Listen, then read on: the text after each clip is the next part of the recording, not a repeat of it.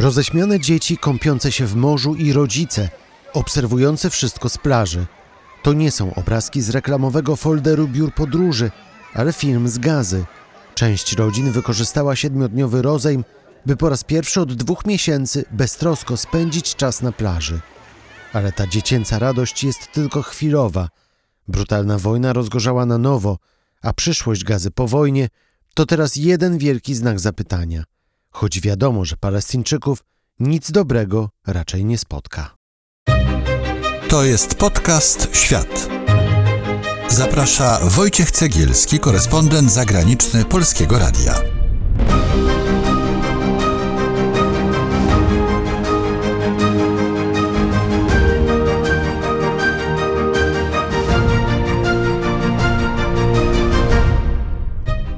Izrael zrównał z ziemią północną część gazy. Wkrótce ten sam los czeka prawdopodobnie południe palestyńskiej enklawy, gdzie właśnie rozpoczęła się ofensywa lądowa i gdzie wraz z dwoma milionami cywilów ukrywają się dowódcy Hamasu. W tym odcinku dowiesz się, co będzie dalej z gazą.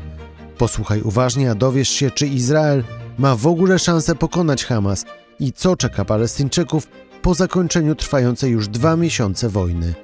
Jest czwartek, 7 grudnia 2023 roku. Wojciech Cegielski, zapraszam.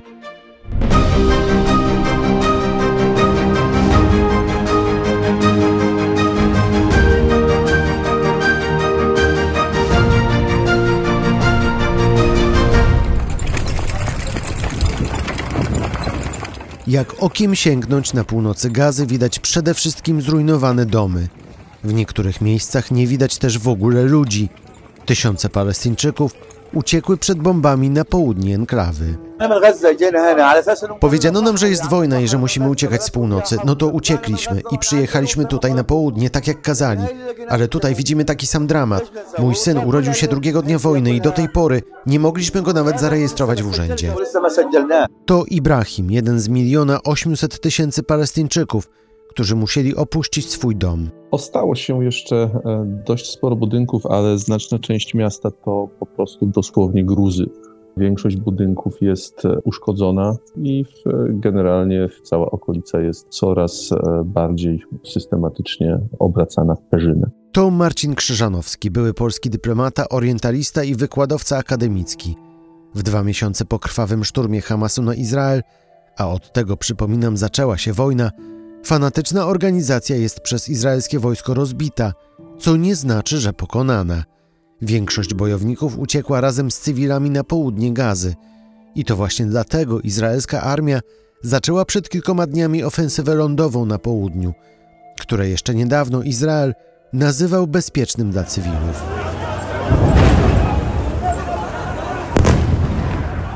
Palestyńczycy twierdzą, że izraelskie bombardowanie Han Yunis, miasta, w którym przebywa teraz większość spośród niemal dwóch milionów uciekinierów, jeszcze nigdy nie były tak intensywne.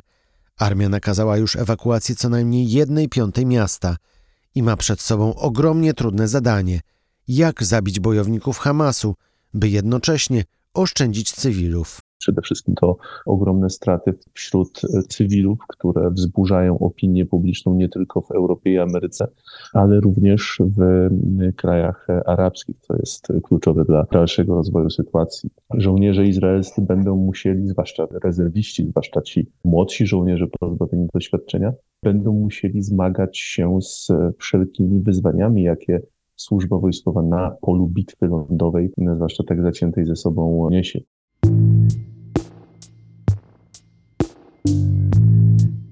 Czy zatem izraelska armia, przynajmniej do tej pory, odnosi założone przez siebie cele? To pytanie zadałem Jackowi Raubo, ekspertowi do spraw wojskowości i bezpieczeństwa z portalu Defense24 i z Uniwersytetu Adama Mickiewicza w Poznaniu. Cahal, izraelskie siły obronne zastosowały sprawdzone rozwiązania, jeżeli chodzi o walkę w terenie zurbanizowanym.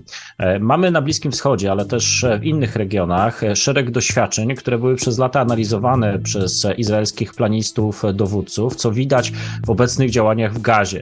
Obejmują one raz synergię działań lądowych z działaniami morskimi, działaniami w powietrzu, ale też na przykład działaniami w domenie informacyjnej. Pamiętajmy, że te wszystkie elementy związane z cenzurą informacji, wypuszczaniem szeregu materiałów wideo, które są dystrybuowane przez stronę izraelską, to jest nie tyle element dodatkowy, co jest to element wkomponowany w operację wojskową, a więc równie ważne jest ograniczenie na przykład strat własnych na ulicach gazy, jak i tak naprawdę osłona informacyjna. Izraelczycy moim zdaniem z jednej strony mają bardzo bogate doświadczenia własne, jeżeli chodzi o też o niepowodzenia również w samej gazie. Operacja Płynny Ołów to wykazała, więc dzisiaj minimalizują ryzyko wystąpienia strat własnych, bazując na przewadze ogniowej, na działaniu też w trybie nocnym, gdzie istnieje znaczna przewaga technologiczna z użyciem noktowizji, termowizji, systemów bezzałogowych. Izraelskie siły obronne przeszły dość dużą transformację. Może ona nie objęła wszystkich jednostek, które są zaangażowane obecnie w te działania, ale znaczną część, jeśli chodzi właśnie o działania w warunkach miejskich, warunkach zurbanizowanych.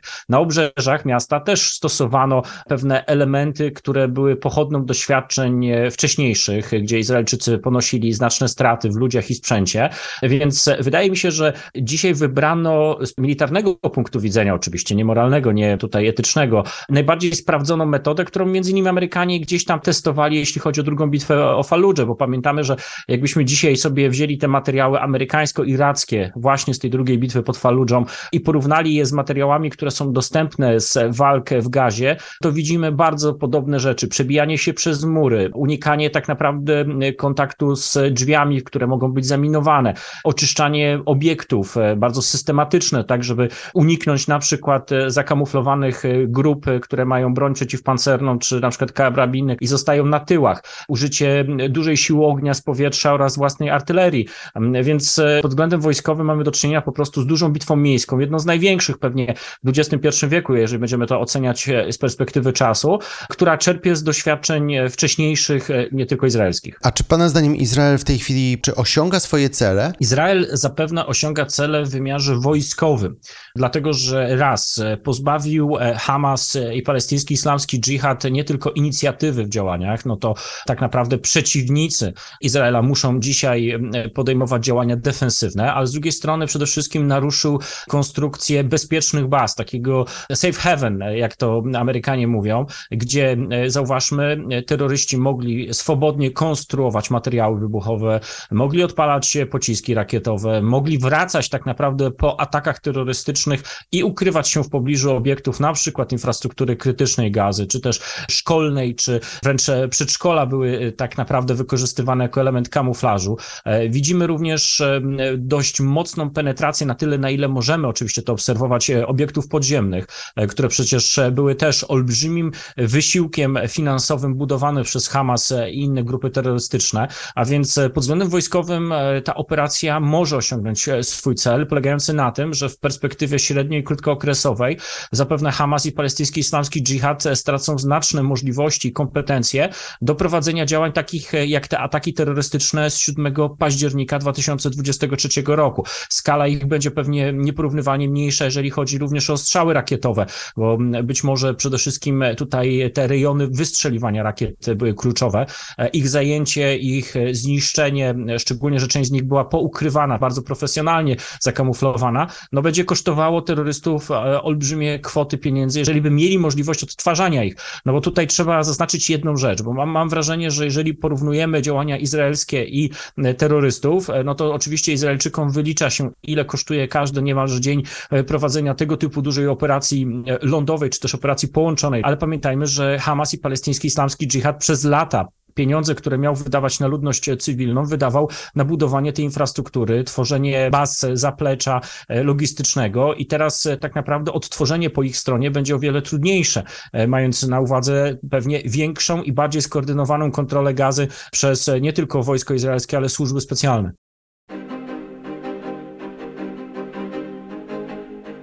Jacek Raubo, ekspert do spraw wojskowości i bezpieczeństwa z portalu Defense24 i z Uniwersytetu Adama Mickiewicza w Poznaniu, wyjaśnia dlaczego izraelskie wojsko jak na razie odnosi militarne sukcesy w gazie. Ale to dopiero jeden z klocków w całej tej układance. Już za chwilę dowiesz się, czy te sukcesy militarne oznaczają, że Izrael ostatecznie pokona Hamas, czy też będzie zupełnie inaczej. W drugiej części tego odcinka dowiesz się także, co może stać się z gazą już po wojnie. Zachęcam Cię do pozostawienia swojego komentarza pod tym odcinkiem. A bieżące informacje z Izraela i z Gazy możesz znaleźć codziennie o 18 na naszym Instagramie oraz na YouTube, gdzie właśnie wtedy w rolkach i w shortach pojawia się najciekawszy światowy news dnia. Subskrybuj nasze kanały i koniecznie powiedz o nas swoim znajomym.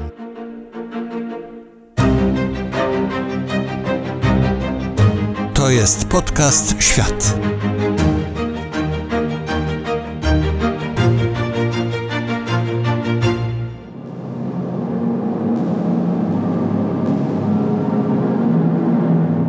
Wojna Izraela z Hamasem przeniosła się właśnie na południe Gazy, czyli w miejsce, które jeszcze do niedawna sama armia określała jako bezpieczne.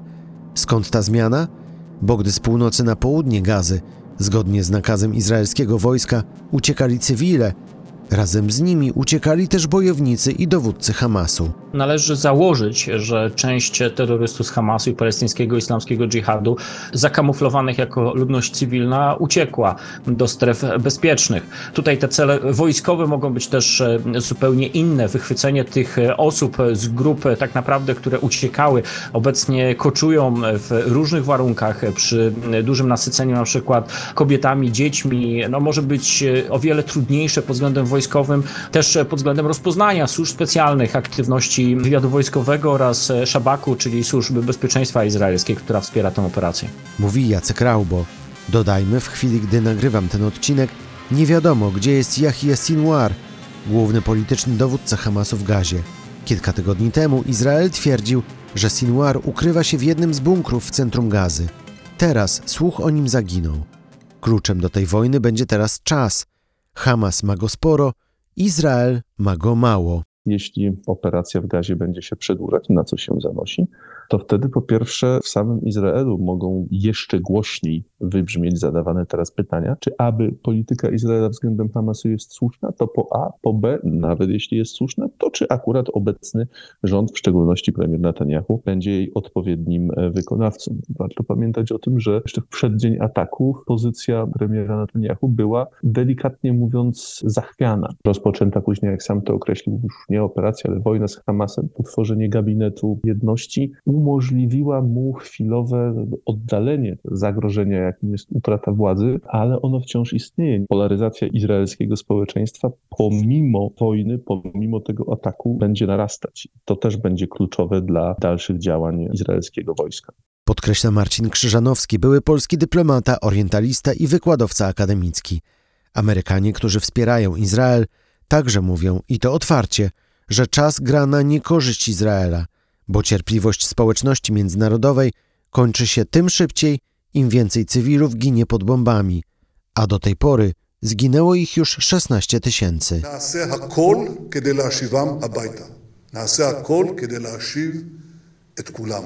Izraelskie władze mówią, że ta wojna ma kilka celów. Ten najważniejszy to pokonanie Hamasu, czyli zlikwidowanie jak największej liczby bojowników i przede wszystkim dowódców. Ale czy jest to realne? Izraelczycy, jako bardzo doświadczeni planiści, strategzy, jeżeli chodzi o walkę z terroryzmem, na pewno nie zakładali, że czołgami i artylerią można wyeliminować jakąś organizację terrorystyczną.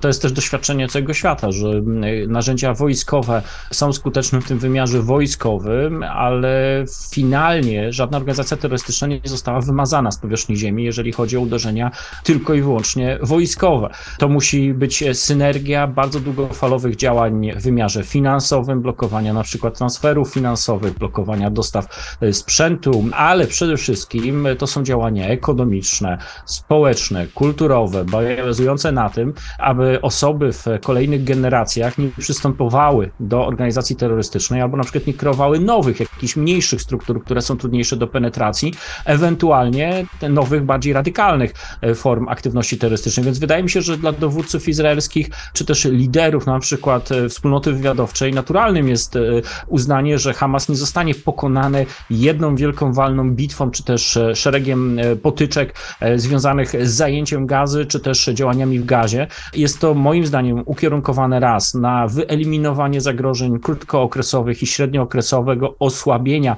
tych organizacji terrorystycznych, przede wszystkim pod względem rakietowym, przede wszystkim pod względem też prowadzenia skoordynowanych dużych uderzeń, takich jakie miało miejsce 7 października, kiedy ta orgia przemocy przetoczyła się przez całą niemalże granicę z Gazą, jeżeli chodzi o kibuce, jeżeli chodzi o miasteczka izraelskie, które zostały zaatakowane brutalnie przez terrorystów. Więc to jest moim zdaniem oczywiście pewne działanie krótko i średniookresowe. Dodaje Jacek Raubo. Innymi słowy, ta wojna raczej nie doprowadzi do zlikwidowania Hamasu, ale raczej do jego osłabienia. Brytyjski The Guardian twierdzi, że do tej pory w wojnie zginęło od 1000 do 2000 bojowników, a cały Hamas liczy około 30 tysięcy, plus jeszcze bojownicy islamskiego dżihadu i innych organizacji sprzymierzonych z Hamasem.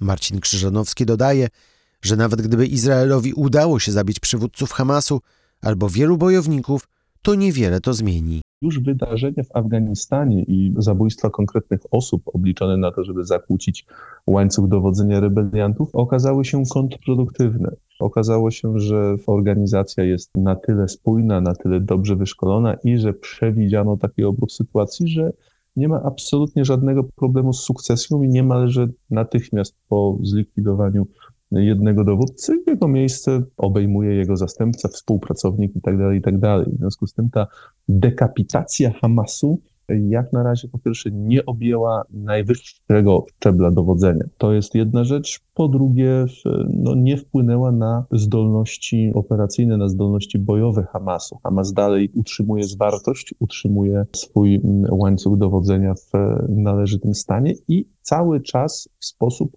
skoordynowany kontratakuje.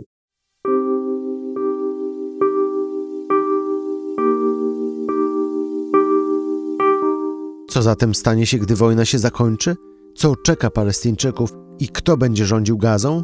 Jeśli Izrael nie będzie w stanie wykorzenić Hamasu z gazy, no to sytuacja tak naprawdę wróci do status quo ante, czyli tego, co było przed 7 e, października, oczywiście ze zwiększeniem uwagi i dofinansowaniem bariery oddzielającej Izrael od gazy. Tylko, że wtedy no, Hamas prędzej czy później znowu powtórzy swój atak. Pytanie, czy po tym, jak Izrael opanuje całą gazę, z tego co można wnioskować, to zamierza kontynuować operację aż do przejęcia fizycznej kontroli nad całością tej enklawy. No i pytanie, co dalej? W jaki sposób to miasto trzeba będzie odbudować?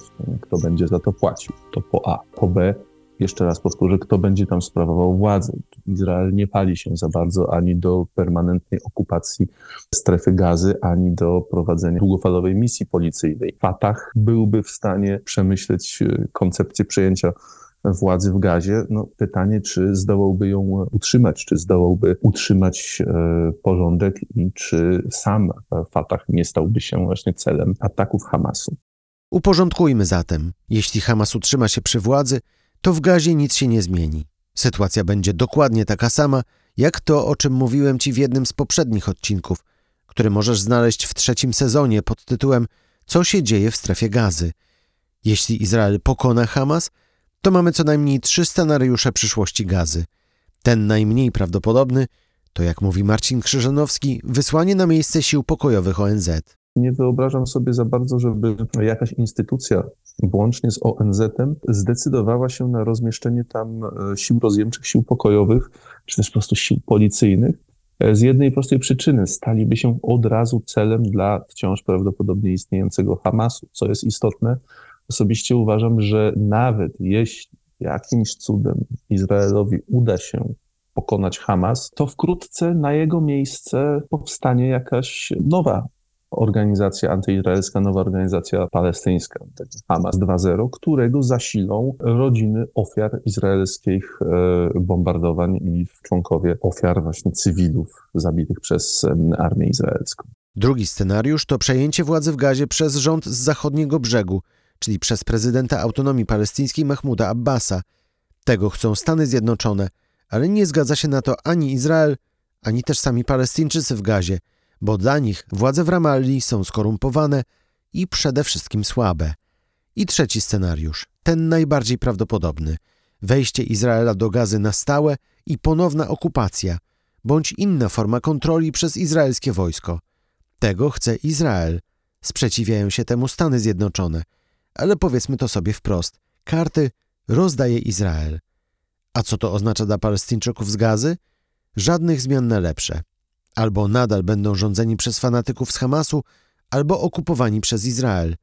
I tak samo sfrustrowani, jak ich rodacy z zachodniego brzegu. A na koniec jeszcze jedna ważna uwaga.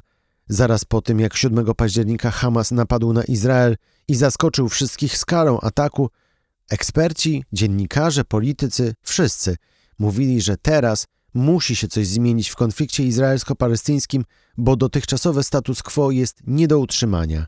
Ale wraz z upływem kolejnych tygodni coraz wyraźniej widać, że prawdopodobnie w tym konflikcie nie zmieni się nic.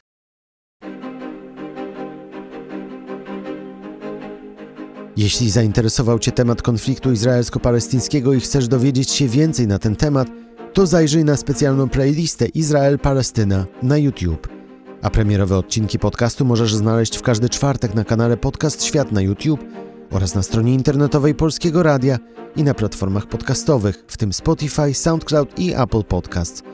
Na naszym kanale na YouTube w każdą niedzielę pojawiają się też filmy z niebanalnymi historiami z całego świata, a w tygodniu na YouTube i na Instagramie Podcast Świat o 18 dajemy Ci najważniejszy światowy news dnia. Subskrybuj nas na YouTube i włącz powiadomienia. Śledź nas też na Instagramie. Komentuj, krytykuj i koniecznie powiedz o nas swoim znajomym. Teraz to wszystko. Ja nazywam się Wojciech Cegielski. Dziękuję za uwagę i wracam za tydzień. To był podcast Świat. Do usłyszenia w kolejnym odcinku.